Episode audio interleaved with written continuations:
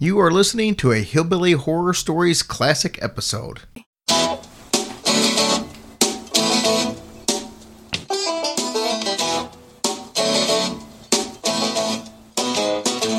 Welcome to Hillbilly Horror Stories.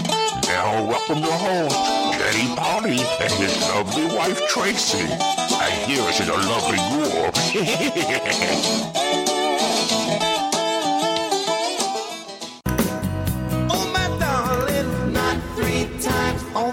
ceiling if you want me.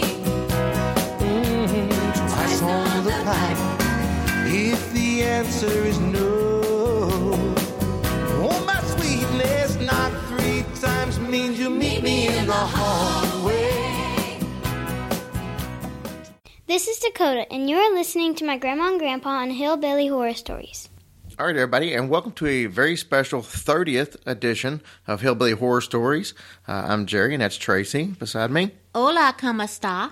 I'm not sure that meant anything, but it did. It meant, hello, how are you? okay. well, I'll me. I'll take your word for it. Some Okay. of some of our Hispanic listeners can tell us if that's what act, that actually meant. Be ready to be amazed. Um, the introduction you heard is from our adorable little granddaughter Dakota, and uh, she did a fantastic job. We've got another granddaughter, and I tried to get her to say a little something, but I could only get one word out of her. And after you hear it, you will definitely know she's a member of this family.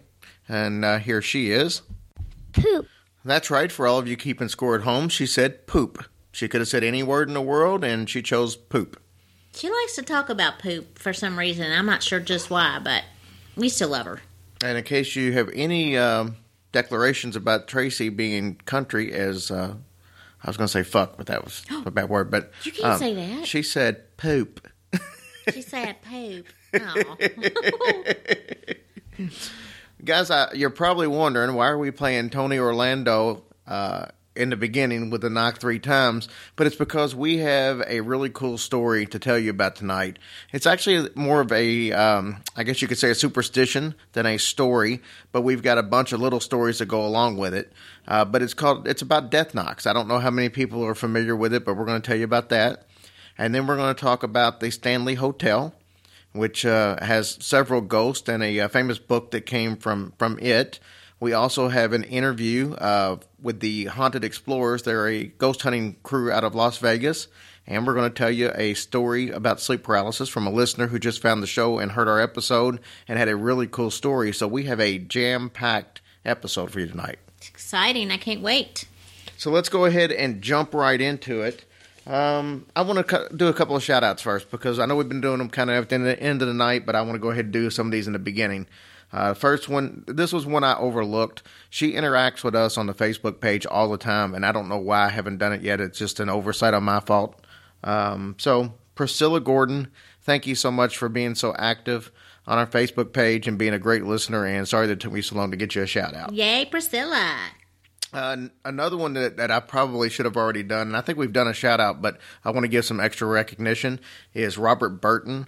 Uh, Robert actually has taken it upon himself to volunteer and do some research on a bunch of different stories from around the world because we've got listeners from around the world, and I want to try to get uh, some kind of story at least close to home. Last week we did the Japanese uh, Suicide Forest, and, and that's uh, that gives something for our Japanese. But we've got several other countries such as Australia, India, Canada, and Robert is actually helping us uh, locate some cool stories from all around the world that we can start using. That's amazing. Thank you so much. I can't wait to hear what you got. I've got uh, this is kind of funny. Amanda DeGrassi. I hope I'm doing that right. But uh, Amanda um, actually reached out to me on Twitter because I sent her a request and said, "Hey, listen to the show." And she's like, "Hey, um, I already listened to the show, bitch." She, well, she didn't say that, but uh, she said she was already a listener. So I had some cool conversation with her yesterday. nice. That's if you guys l- join us on Twitter, uh, I man that. So um, I respond. I get several direct messages every day and tweets, and we respond to all of them. But I highly advise everybody to join our Facebook page. It's not a group; it's just a page. But we do a lot of fun stuff, and we interact with you guys a lot on there. So if you want to talk to us and send suggestions, or just talk about what's going on in sports or whatever, we talk to everybody who wants to talk to us. So uh, it's a cool way to interact with the show and know what's coming up uh, for upcoming shows. With that being said, I do have one request, and and this is something that I do. Um, last couple of shows, if I hear a podcast that I really like, especially if it's an up and coming podcast, I try to get the word out there. I did it uh, last week for uh, uh, Don't Break the Oath. Uh, them guys were very thankful for you guys that gave them an opportunity, and we're going to do it again this week. I got a couple of young ladies, Em and Christine, and they have a podcast. They're only on their, I think the sixth episode came out today, maybe the fifth, and it's called "And That's Why We Drink." These young ladies are very funny and they're they're getting their feet underneath of them. They're starting to get listeners, and uh, they're really a fun listen. So mm-hmm. uh, give them an opportunity, and I think you'll be surprised. And uh, let's grow with them. I think uh, as they go on, they're going to get better and better. You can already see it if you listen to episode one and listen to the last one. It's been noticeable uh, improvement. It's tough when you're first starting out doing this, and it takes a while to get used to having a microphone stuck in front of your face and get that comfort level. But uh, they're doing a fabulous job, and, and I hope all of you will give them a listen and see what you think. And I like the name of their show too. It's pretty pretty awesome. They have some their their graphic, their logo is awesome. It's uh, yes, look, it's very it's cool. it's made like a Ouija board, but it spells out. Uh, and that's why we drink. So it's if nothing else, it's worth checking out just for the graphics. It's got blood and guts all over it. It does not have blood. in it. Tracy's in one of those moods today, so there's no telling how this is going to turn out. So let's talk a little bit about death knocks. Now, I wanted to talk about this subject because I've actually known about this for a very long time, several years. But when I talk to people about it, it seems like nobody that I've talked to has ever heard of this before. And you know, we're going to start off with with the way I've always understood it, and I've learned as as I've started researching this. But I've always had situations to where, and and just think about this and see if you've been in this same situation. Have you ever been asleep? You hear three pounds on the door. It sounds like uh, just think about like what it would sound like on a castle door with the echo. You know, the boom, boom, boom. Have you ever heard that and just woke up in the middle of the night thinking there's somebody knocking on the door and then there's n- nobody there? I've actually had this happen two, three, four times, and then actually went to the door because it was that realistic to realize there was nobody there. So was it something I was just imagining? I don't know because the, when I started looking into it, I found out that there's actually a phenomenon called death knocks. And now this goes all the way back to the 1800s, uh, where people would swear that if you hear three knocks on the door or anywhere, and it doesn't have to be in the middle of the night, this could be while you're awake, but they call it the three knocks of death or death knocks. And what that supposedly say, there's different different variations of the story, but a lot of times people will hear this, and within sometimes minutes, they hear that somebody they they know or, and love have passed away. It could be friend, family member. Sometimes it's you know some people will tell you that it's either three days, three weeks, or three months to the day you hear it. Somebody's going to pass away. So there's the different variations. But I've got a bunch of stories that actually collaborate with this, and I thought I'd share these with you guys. So here's the first one. This is actually from uh, uh, a gentleman named Hensix in upstate New York. But he says, when I was 15 years old in 1965, I lived out in the country in a small town called Gasport. One cold and very snowy evening, we all were gathered in the living room around the television when we suddenly heard a loud pounding on the front entry door. The door was sealed with weather stripping in the winter for the winter, and we never opened it. It was in a dark place, didn't have any kind of lighting, so nobody goes there. The pounding was so loud that my mother went out to the side door uh, to see whoever was knocking to walk over to the side door, tell them to come over to the side door. Whatever. She called again, and there was no answer. She turned on the outside light over the front door and peered out the window, and there was nobody there. She went out and looked. There was no marks in the snow where anybody had been walking over there. So it seemed very odd that somebody could be, you know, out there since there was no footprints in the fresh snow. My dad, being a skeptic, he suggested the noise was wind blowing something against the door. The next morning, we got a call that our Uncle Charlie had passed away unexpectedly. So that's one of those stories. Here's another one. As a child at the age of eight, I was in care of my German grandma. I had been drawing at the kitchen table, my grandparents' farmhouse, during the summer break. My grandmother was jarring preserves, and when we were both startled by three loud knocks that seemed to come from nowhere and yet everywhere all at the same time. My grandmother had turned and, and said nothing for a few minutes. She quickly took me outside to play. Nothing was ever said about it, and you know the only remained it only remained, remained in my memory because of the first uh, being startled, and then being angry that I was taken away from my drawing. What a gritty little punk. I later learned many years that my grandmother's sister passed away that evening from a heart related ailment. Years later, my dad had called when I was home with, with my partner.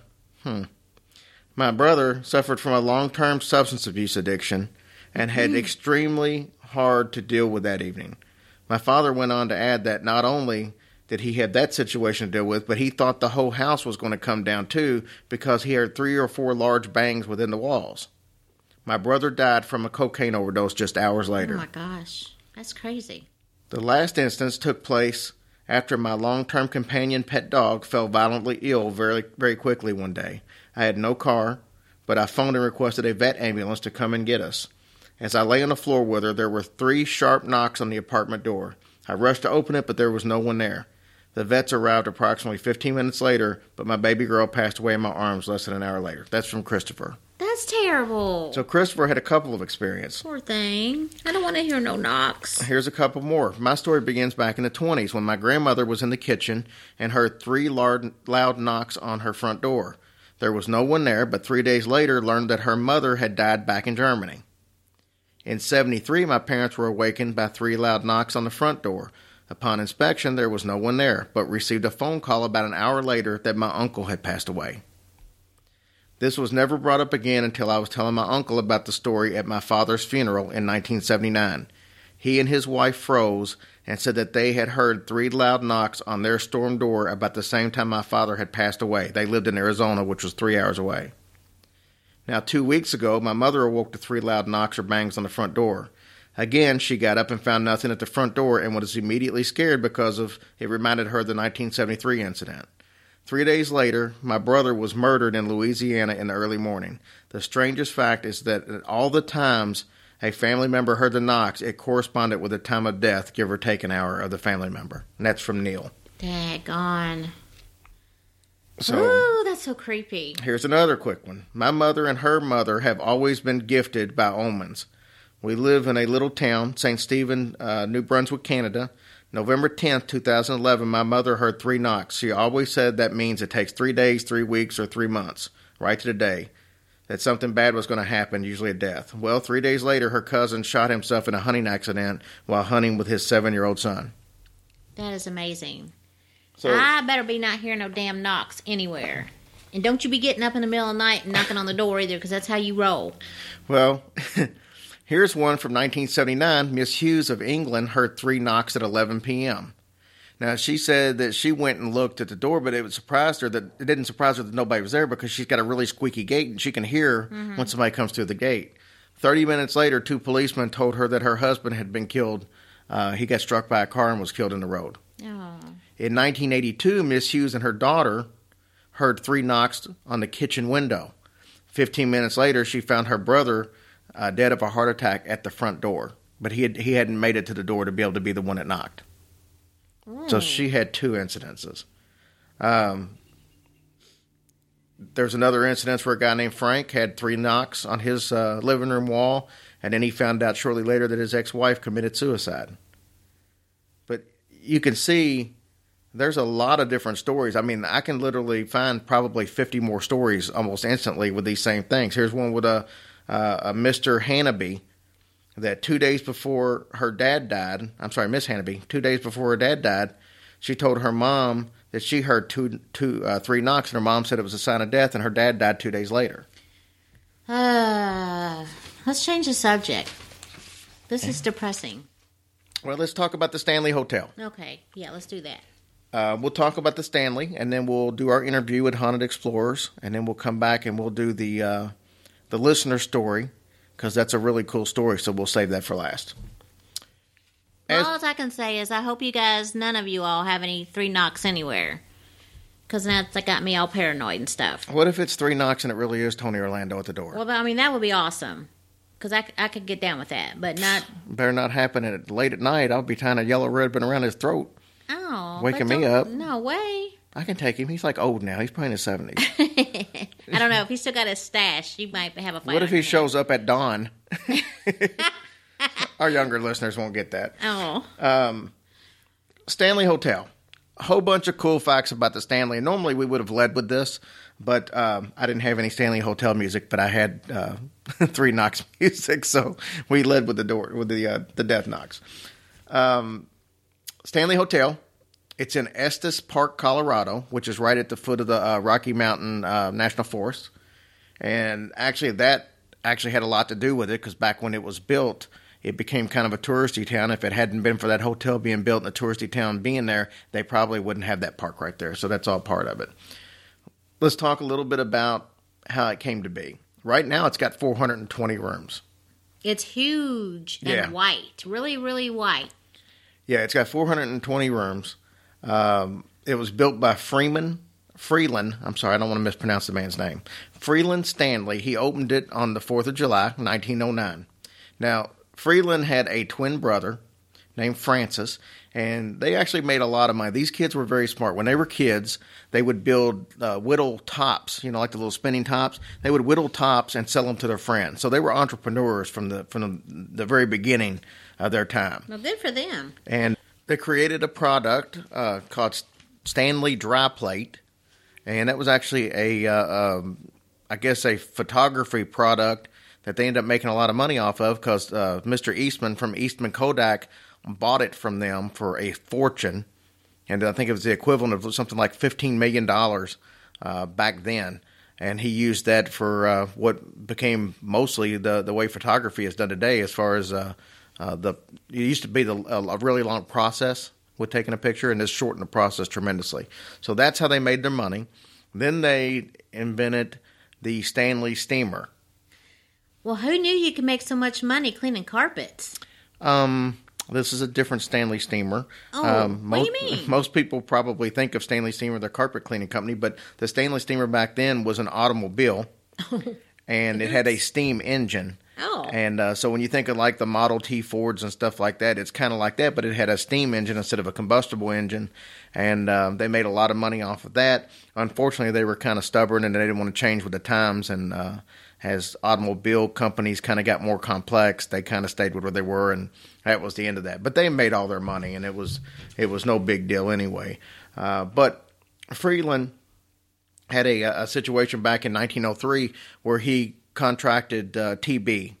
And back in the day, there was no cure for TB, so they advised a lot of people to move out west. And, and uh, Colorado, because of the high altitude and the, the good clean air, was a place that a lot of people were advised to go to.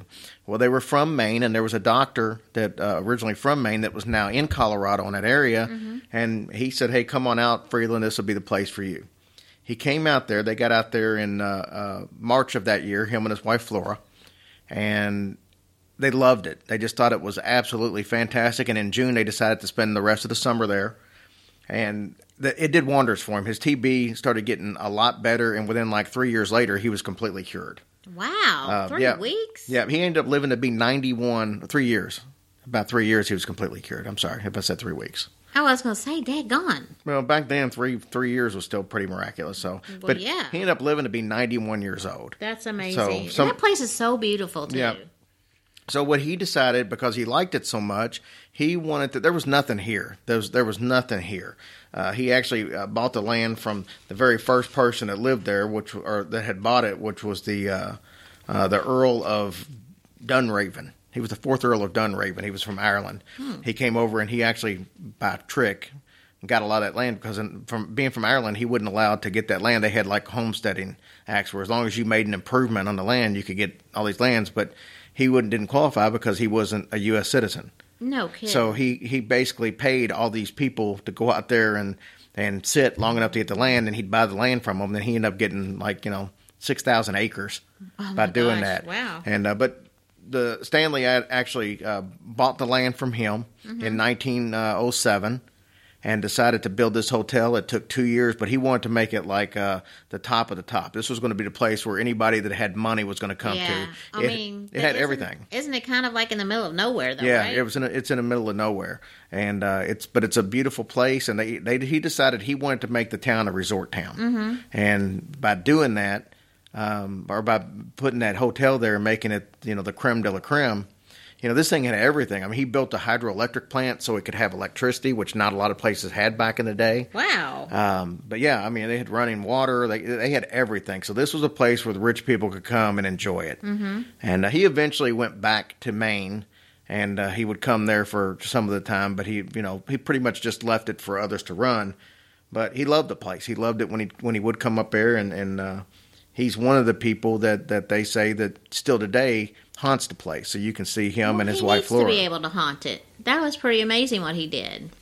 Yeah, but it yeah, it's it's pretty pretty incredible what what this guy was able to accomplish in his time.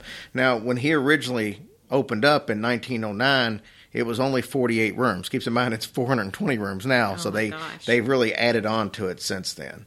Um, now, the Stanley Hotel is extremely famous for one main reason, and it's because they had a famous author that came to stay there. Do you have any guess who that author was and what the book was? Um, Dr. Seuss. Um, no. Um, Why? not unless the book was Horton. Here's a who the hell are those two creepy ass kids in the hallway, which which I don't think it was. Uh, it was actually Stephen King, and that is where he got the inspiration for The Shining. Oh my gosh, you're kidding. No, what it was kind of funny because uh, Stephen King came to stay there. It was like the end of the season, the last day of the season, so there virtually was hardly anybody there. He may have been the only person staying there, and uh, they stayed in room two seventeen. It was him, his wife, his three year old little boy, and Stephen King said he woke up in the middle of the night after a horrible dream. He dreamt that his little boy was running down the uh, hallway, and he looked over his shoulder. Little boy looked over his shoulder, and he was being chased by a fire hose. But I think we've all had that dream, or not. I don't know. I feel like I've seen that dream somewhere on TV somewhere. But that's what he said a dream was. But he said he couldn't go back to sleep, so he sat looking out the window and he lit a cigarette. And by the time he was done with the cigarette, he had the whole basic bones of the book, The Shining. You know, that's you know, when you think about that, that's pretty amazing because the place is so beautiful. I mean, it's just gorgeous. And to think what it was like on The Shining. Well, but keep it, The Shining wasn't actually shot there. Oh, No, the they actually used a hotel. Uh, there was a the outside of the hotel was up in Oregon is what they used for the outside. A picture for a hotel up in Oregon is what they used for uh, the pictures for the outside in the in the movie. And then there was a hotel in um, um, Yellowstone or Yosemite. I'm sorry, Yosemite Park. You can tell I don't write this stuff down. but in Yosemite Park, there's a, a, a hotel that they used for the inside, but they actually recorded it in England, and and all this was done on a set. The inside of the hotel was the inspiration from the one from Yosemite, but they actually rebuilt that on a set in England, and that's where it was filmed. That is a lot of trouble. Yeah. Now the they redid the movie a couple years ago for a miniseries that they did, and they actually filmed all of that at the Stanley Hotel. Well, how cool. Guess what other movie was there? What? Dumb and Dumber. That's right. Dumb and Dumber was so. Those of you who are sitting there saying, "I wonder what this place looks like," if you've ever watched Dumb and Dumber, that was the hotel that Jim Carrey and uh, which brings me to a good story after this. But Jim Carrey and and uh, uh, what's his name? What's the other guy's Uh, name? Dumber. Dumber. Jim Carrey and Dumber. What's his name? Uh, But this the it's the hotel I can't think of where they name. stayed at because remember they pulled up in the what was the Lamborghini, or the Ferrari yeah. or whatever. But they pulled up there in the front. You see the big beautiful white hotel with the red roof. That's it. what's his name? Yeah, um, I don't know. Uh, that's what IMDb's for, and we'll get that later. Everybody out there knows who we're talking Oh, about. yeah. Jeff. Uh, Jeff. Yeah, yeah, yeah. yeah, Jeff. Yeah, yeah, yeah. I don't think that's his name. Jeff Daniels. Daniels. Jeff Daniels. Yay! There's where we need some Jack Daniels. Um, he has some crazy hair. and this is why we drink. I'm just kidding. Wrong show. Um, but no, but that was the you know even the upstairs when when it goes to the bar area, that's the bar in in the yeah, uh, and he comes down the big Yep. staircase. And the stand when he comes down the staircase, that's right at the main entrance of the Stanley. So yeah, that a lot of that footage was actually shot in the Stanley Hotel. So pretty cool. Um, but the story we got about Jim Carrey when they were filming, he wanted to stay in room two seventeen. And 217 obviously is the room Stephen King stayed in. And uh, there's some hauntings that go on there uh, due to a young lady by the name of Elizabeth Wilson, but we'll get to her in a minute. So let's talk about Jim Carrey. So he stays there. In the middle of the night, he comes running down the stairs to the front desk. He's in his pajamas. He says that he demands to be moved to another room immediately, and he even runs outside in a panic. And uh, to this day, he's never told anybody what he saw, what happened, what the problem was. He just demanded to be moved to another room. Wow. What a puss. So, yeah, I've seen some of his movies. Talk about scary. he's great, man. I love Um, He's him. he's great in some stuff until he tries to be serious. yeah. But room 217, what's the story with room 217?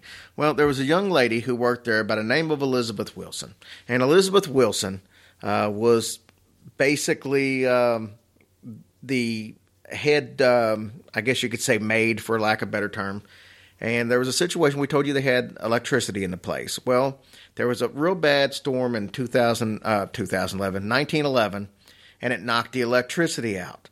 Now they had backups. Each room had acetylene, uh, which is a type of gas. They had acetylene lamps. Well, room 217, she walked into with a lit candle to light the, the lamps, and Oh, there was a there was a gas leak. And back then, you, the gas, you know, most people, I don't know if you know this or not, natural gas uh, does not have a smell to it. They add that smell that smells like rotten eggs so you can tell if there's a leak. Uh, it doesn't naturally have a smell. It's, co- it's colorless and odorless. And back then, they weren't adding anything to it. So when she walked in, she couldn't smell anything. There was no no way of knowing. When Now she- she really can't smell yeah. it. Now she walks in with the candle. It blows up and it blows the whole uh, big hole in the floor, and she falls down two levels, two stories, to the dining room.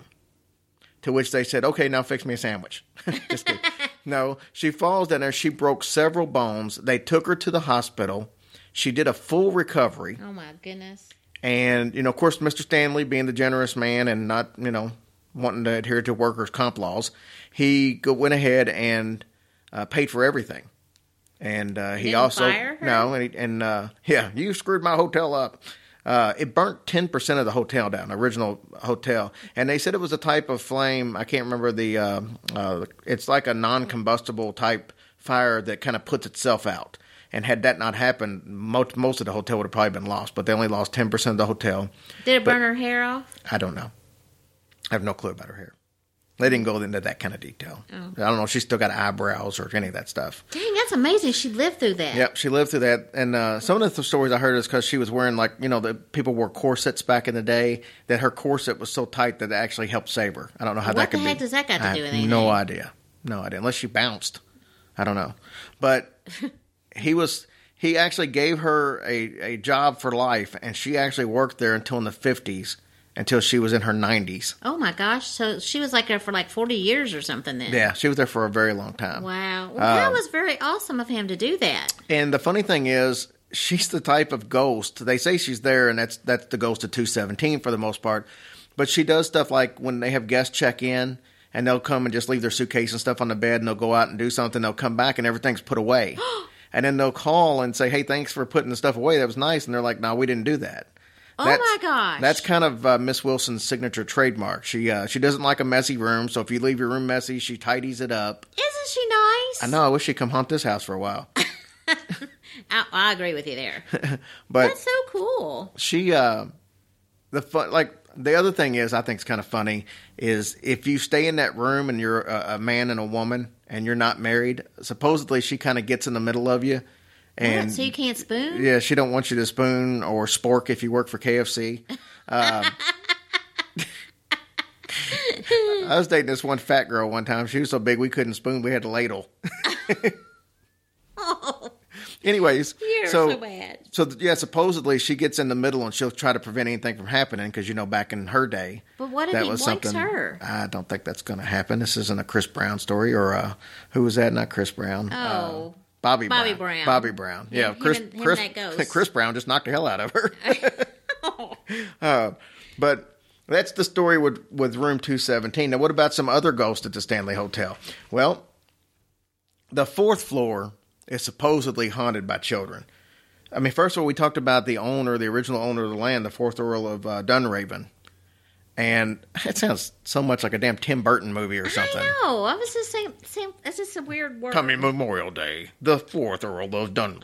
you know, no, it's a weird word. But um, so he supposedly uh, haunts room 407, and they people said they can st- hear, you know still smell his pipe smoke and, and a couple other things. So I don't know if he was the only person to ever smoke a pipe or not, where they just assume it's him. But Oh, you mean uh, that was his room? You mean? I don't know if that was his room, but that for some reason that's the room they say he haunts. Oh, but the children has a different room. The children have room 418. They hear laughter and stuff like that all down the hallways. Oh, that's nice. Yeah, so nothing like having a bunch of dead children laughing in the hallways to make your trip m- more memorable. I mean, it's better to let them laughing than like evil and like I'm going to kill you. Well, that's the whole thing. Is that everything? Everybody says that the ghosts that they have there, that none of them are you know mean ghosts. They're all happy happy ghosts. Just saying that that's okay. Which- that's okay. Which brings us to Lucy. Uh, I don't know how she's a happy ghost, but Lucy was a young girl, approximately 13 years old. Back in, a, they never really gave a day for this, so who knows how true any of this is. But she was a runaway, and she was staying in the basement. The basement is kind of made like a cave area. There's tunnels and stuff like that. And some maintenance men found her down there, and even though she was young, and even though it was cold outside, they gave her the boot, kicked her out. Oh, It dropped below zero that night. The temperatures did, and they found her frozen dead. Um, So she died of exposure. Now, supposedly, she haunts it, haunts the uh, hotel, and she likes to close doors and open doors Yeah. and shut and close cabinets. And uh, supposedly, she, she can be seen in a pink dress. And there's actually a picture floating on the internet. Look up, um, look up Lucy picture from Stanley Hotel, and you'll actually see a picture of her in the pink dress standing there that somebody caught. Just, I think it was last year. It wasn't yeah. that long ago It's pretty creepy, actually. but it's a it's a pretty cool picture.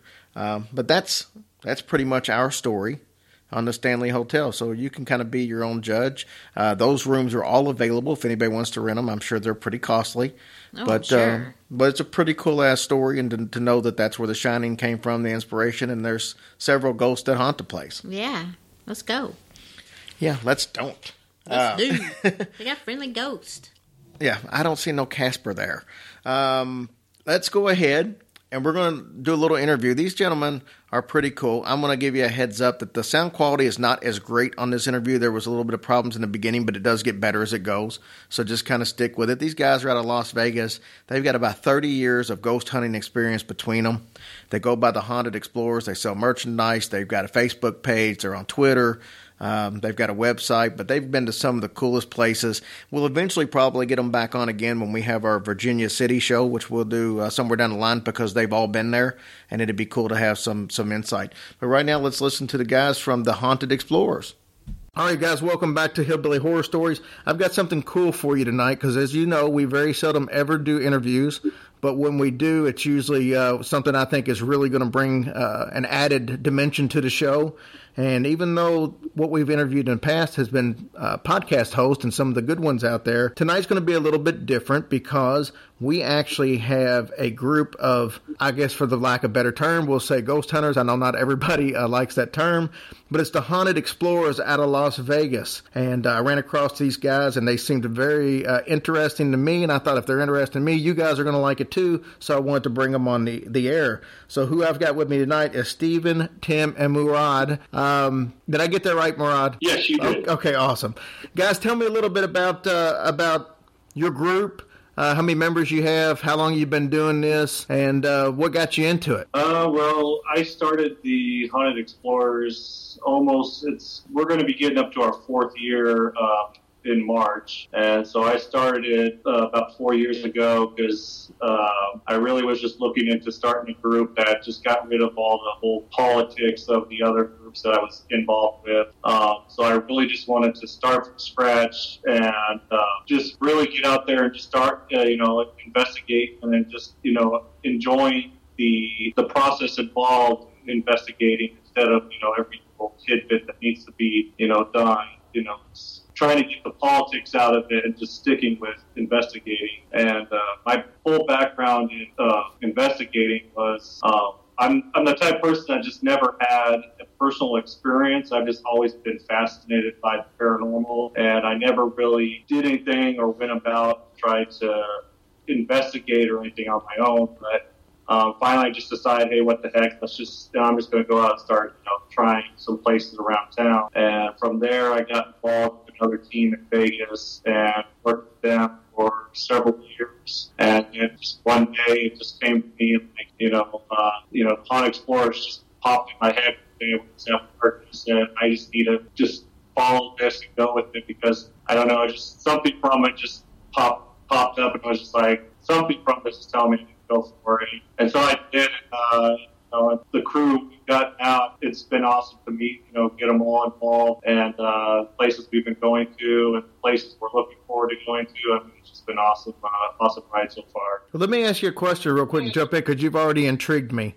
When you say, without getting too specific, because I know you don't want to step on any toes, when you say the politics of the other groups, give me an idea of what you're talking about when you say politics, because most of us out here won't have any clue because we've not been in, involved in anything like that. Well, uh, I understand that like each group needs to have structure and you know um, and rulings to them, but when it got to a point to where there was there was just somebody was coming up with like a 58 page book and I'm not and I'm not joking about that. It was about 58 pages worth of ruling that needed to be done. And in, and it's understandable that when you make a group that everyone should be able to understand, you know, what your role is, what you're supposed to do, you know, and as everyone starts coming together more of a family instead of friends, you know, you have each other's backs and there's no need to do all that nitpicking and everything else like that. And so when it started getting to the point to where I was in a group to where it was just like everything was just so rule oriented, I was just like these rules are ruining the whole enjoyment of the process. That's that's what it was. I mean, it, it just wasn't too, uh, you know, I'm not saying that the Haunted Explorers are completely ruleless. I mean, we still have, you know, rules that we try to abide by, um, you know, but it was just when it was getting to that point where I was just like, this isn't fun anymore because the politics of it are just creating more disaster than anything. I mean, and so that's what I wanted. I just wanted to get back into the fun of investigating, and that's why I created the Haunted Explorers. Could you give an example of some of the rules that you're talking about, just so we can have a guideline of what you guys mean by rules as opposed to what you're doing? Well, there was like if you missed like even one or two meetings, you were automatically kicked out. Um, I mean, it's understandable. Like if we we all have our own personal lives, so I mean that's that's always been from the get go, from from us starting, was the understanding that life, family life, jobs, personal responsibilities, those are always going to be number one.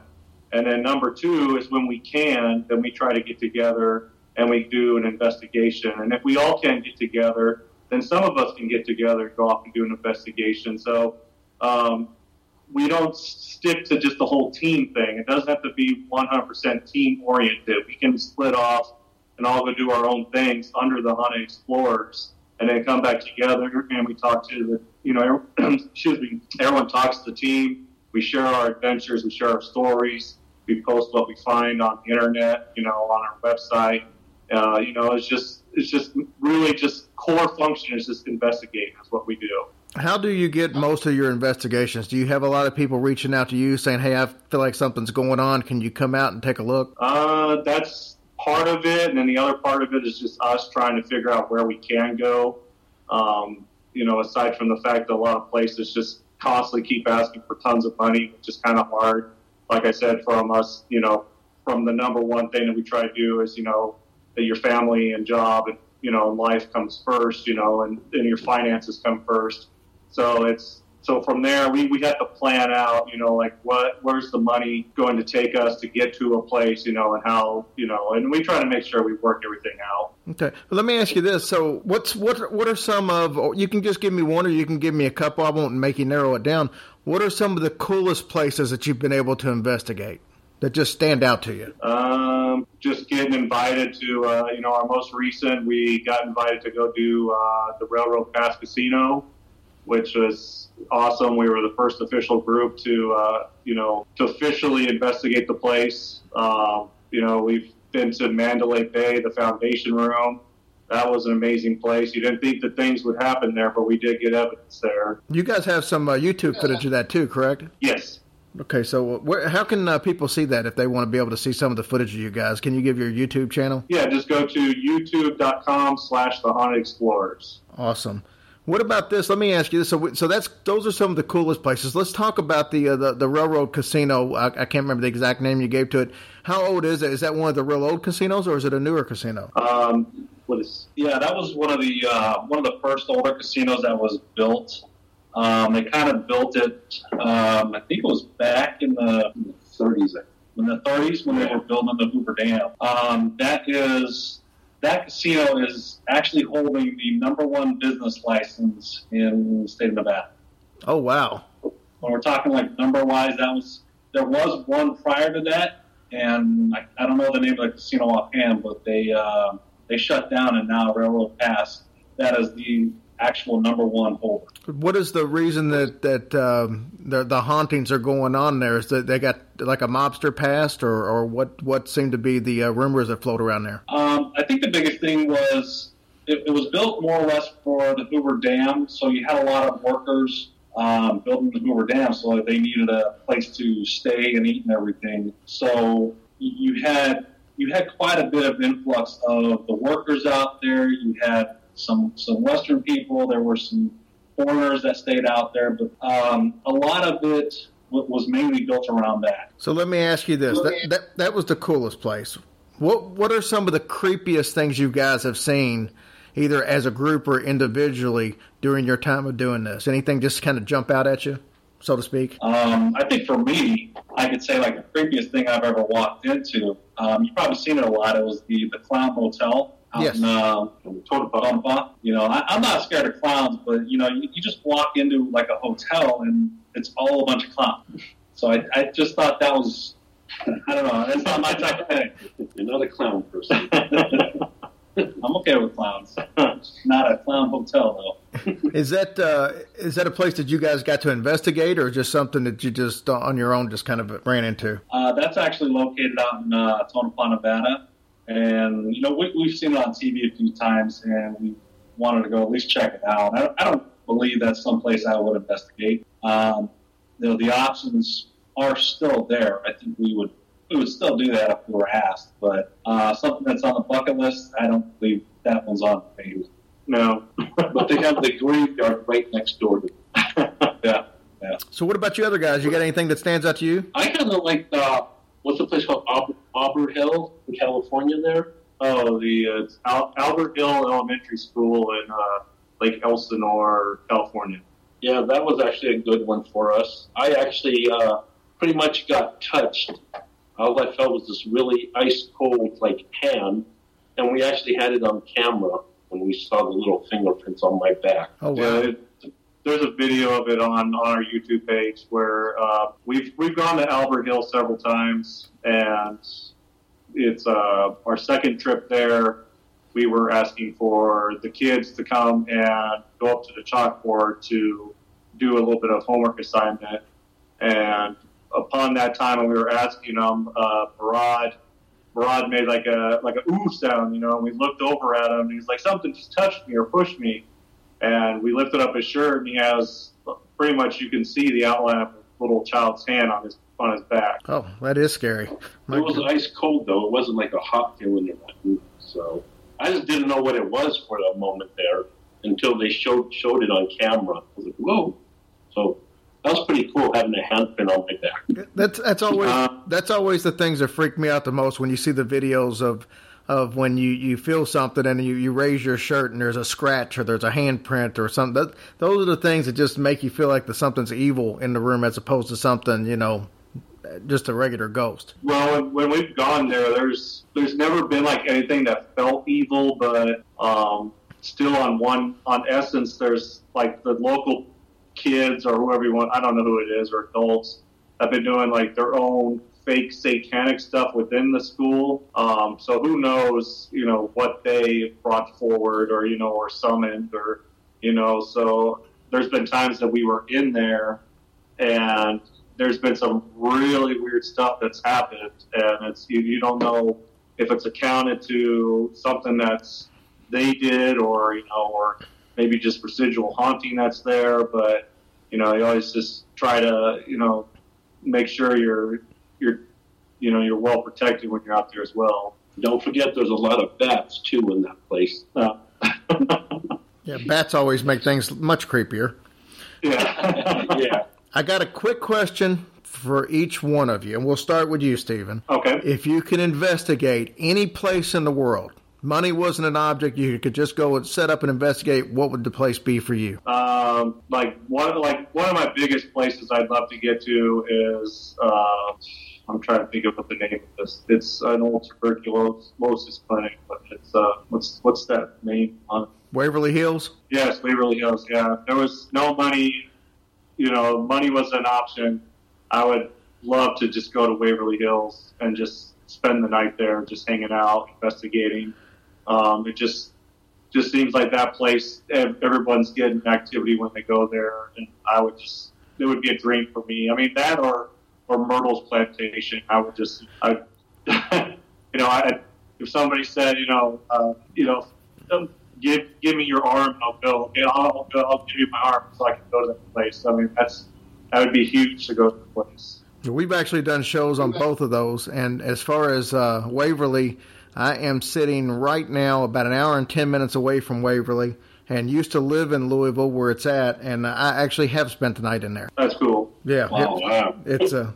I got some cool pictures. I'll have to send to you guys from that we that I snapped up there. But uh, yeah, it's a it's a really cool place. And uh, actually, if you listen to uh, the podcast we did on Waverly, uh, we actually uh, actually got a little sexual activity going on up in there. So in the morgue, in the morgue. So few people can say that.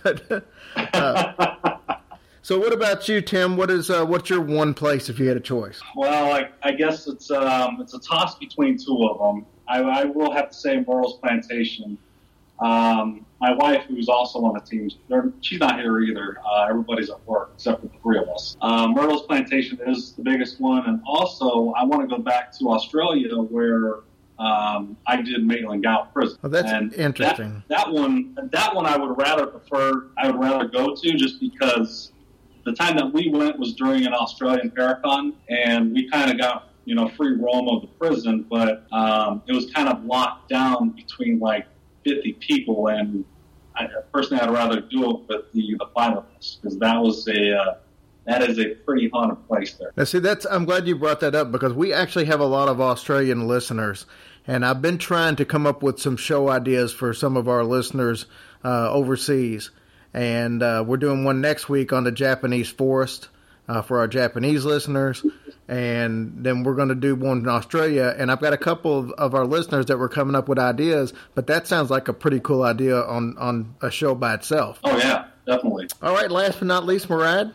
what's your place? Actually, you actually said it. It was in Japan, the haunted forest. No That's kidding. one of the main places I would always love to go. Uh, Naka Nakatomi is no, is that it? No, what is the name? Um, I've seen it a few times. I can't think of the name of it, but it's the forest that. Uh, the Suicide Forest. yeah, Suicide Forest. That's the name. Okay. And then Gettysburg. Uh, I don't know the, the whole Suicide Forest thing. You might go in and knock them out. It's it's I don't know. It's funny when you get to to when you can get a microphone in front of you and talk to people all over the world. I put something on our Facebook page about doing a show next week about the suicide forest. I get a listener from Australia send me a message and say that her brother has actually been there and was telling me things about this that I won't go into detail about because she told it to me in private, but how how cool is it that you can put something on Facebook and 15 minutes later you got a listener halfway across the world talking about she's got a relative that's been there and then giving you details about a place. It's just That's cool. it's unbelievable what the internet is able to do for people now. That's amazing. Yeah.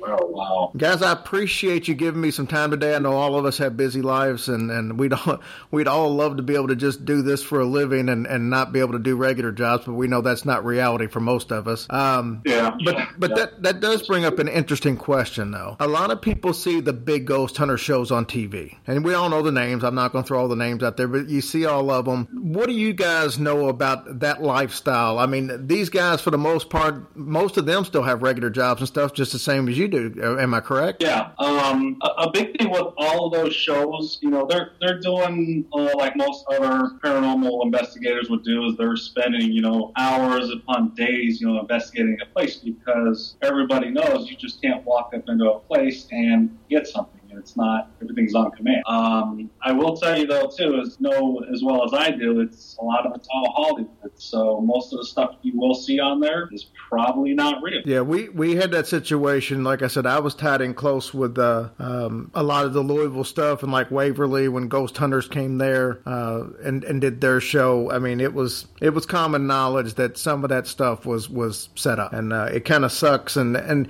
to be honest with you, and I, and, and it's not against anybody because I love what what you guys do, and I love what people go out and do. I just have a hard time watching those shows, and I used to love those shows, but you know, now it just seems like they're more theatrics than they are reality. And it's like you said, you know, you, some of these shows are 24 hours, and some of them are they stay for 48 hours, and what. But you know, it's like you said, how much can you really get to really prove anything in that time? And it, it's just amazing. Somebody can walk in, spend a night, and they got all this stuff on tape, and I don't know. It's just it, it really is hard to believe. I'm not going to say it's all fake because I don't. I'm not going to say that just because that's not fair to them uh, of any of these shows. But it is kind of hard to believe you can just walk in, spend a spend one night, and get all this footage enough to make a whole show. And it's just you know I've seen enough to where I know that's not necessarily how things work. Yeah, yeah. I mean, you're right about that. But you know, some of the shows that if they spend you know a day or two, and sometimes they may film for a week just to get all that footage. Um, you know, some days you may not have any activity, and some other days you may just have way too much activity that you know, all you can do is just squeeze it in the 30 minutes. Um, I mean, for what we do, we, we've gone to a bunch of places where we've had no activity at all, and when we go back, you know, three months, a year later, all kinds of activities happen. So yeah, you do have to throw in things for, for your rating. It's amazing, but you know you're right. I mean, it's it's a it's hit or miss most of the time. So guys, yeah. tell tell my listeners out there how they can uh, get in touch with you, how they can follow you. I know you've got a bunch of social media. What's the best way to get a hold of you guys? Uh, the best way we have our website, thehauntedexplorers.org. Uh, once you go to that page, all the links to our social media is on the top right hand side. So we have Facebook, Twitter, Instagram, um, YouTube. We've got the YouTube. We also have a store on there. We've got an online store, so if they want to pick up any shirts, uh, they've got that as well. Um, they can send us by by email um, which is info at thehauntedexplorers.org. Uh, another way to, to, get a hold of us. Uh, another thing we, we, do want to put out there, we don't do any home investigations. Um, it's very rare that we do them, and if we were to do a home investigation, it's typically only for like somebody close because uh, too much liability. Um, it's, it's kind of too much time to, to work with somebody trying to find out if they're if they're loony or if it's a real thing that's happening, and it's just something we're not currently interested in right now. I can definitely understand that. I mean, it's it's uh, there's a lot of people out there with a lot of loose um, loose heads, we'll say, and, and you can't always believe everything that's going on. It's it's uh, sad world we live in, unfortunately. Oh, yeah. Guys, thank you so much for being on the show. And uh, I, I, know my listeners are going to love hearing from you, and I appreciate it. And uh, I'll definitely keep following you guys. Awesome. Thank you. Thanks for having us. Don't forget to subscribe and like us on YouTube.